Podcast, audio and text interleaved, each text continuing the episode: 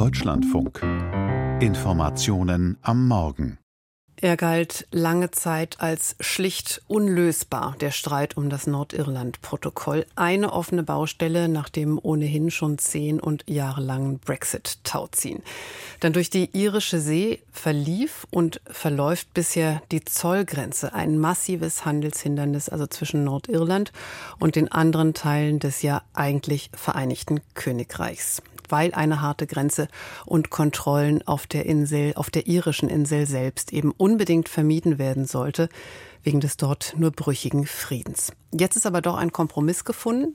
EU-Kommissionspräsidentin Ursula von der Leyen präsentierte ihn gestern gemeinsam mit dem britischen Premier Sunak. Und was genau jetzt verabredet ist und die Brüsseler Reaktion fasst unser Korrespondent Peter Kapern zusammen.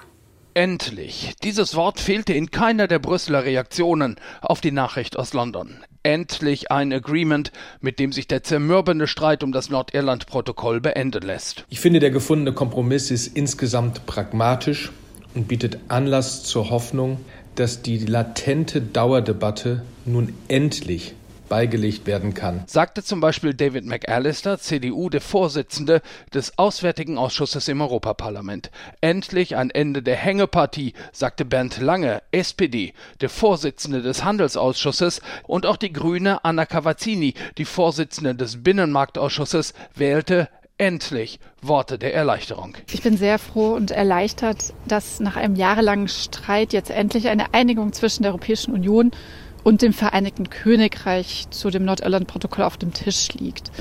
Und der Kompromiss scheint ein tragfähiger zu sein. Doch wer das seit 2016 andauernde Brexit-Drama unterbrechungsfrei verfolgt hat, kann sich an zahlreiche solche Momente der Erleichterung erinnern, in denen endlich eine Lösung gefunden war. Doch dann scheiterten sie immer wieder an den politischen Verhältnissen und Akteuren auf der Insel. Das soll diesmal anders laufen, so die Kernbotschaft von Rishi Sunak gestern Nachmittag. Da hatte er gerade mit Kommissionspräsidentin Ursula von der Leyen das Windsor Framework vereinbart. I believe the Windsor Framework marks a turning point for the people. Ein Wendepunkt für die Menschen in Nordirland, so der Premierminister. Ein Teil der Nordiren wollte mit dem vor Jahr und Tag vereinbarten Nordirland-Protokoll nicht leben. Ebenso wenig wie die Brexit-Hardliner in der Tory-Fraktion im Londoner Unterhaus. Sie beklagten massive Handelshemmnisse und fürchteten, das Protokoll würde einen Keil treiben zwischen Nordirland und Großbritannien. Monatelang verhandelten London und Brüssel über die Änderungen am Protokoll.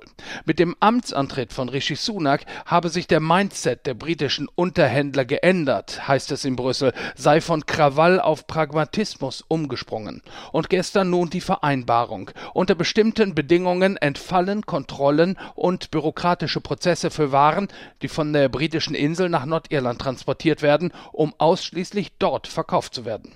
Außerdem bekommt das nordirische Parlament, der Stormont, ein stärkeres Mitspracherecht bei der Anwendung des Nordirland-Protokolls. Und schließlich wurde vereinbart, dass der unter den Briten Briten so verhasste Europäische Gerichtshof wirklich nur in allerletzter Instanz über die Auslegung des Protokolls entscheiden soll. We have agreed on strong safeguards That will protect the integrity of the European Union's single market. Starke Sicherungsvorkehrungen habe man vereinbart, die die Integrität des EU-Binnenmarktes schützen, sagte Ursula von der Leyen. Und auch der Frieden auf der irischen Insel werde gewahrt. This new framework will allow us to begin a new chapter. Und nicht zuletzt könne man jetzt ein neues Kapitel in den gegenseitigen Beziehungen aufschlagen.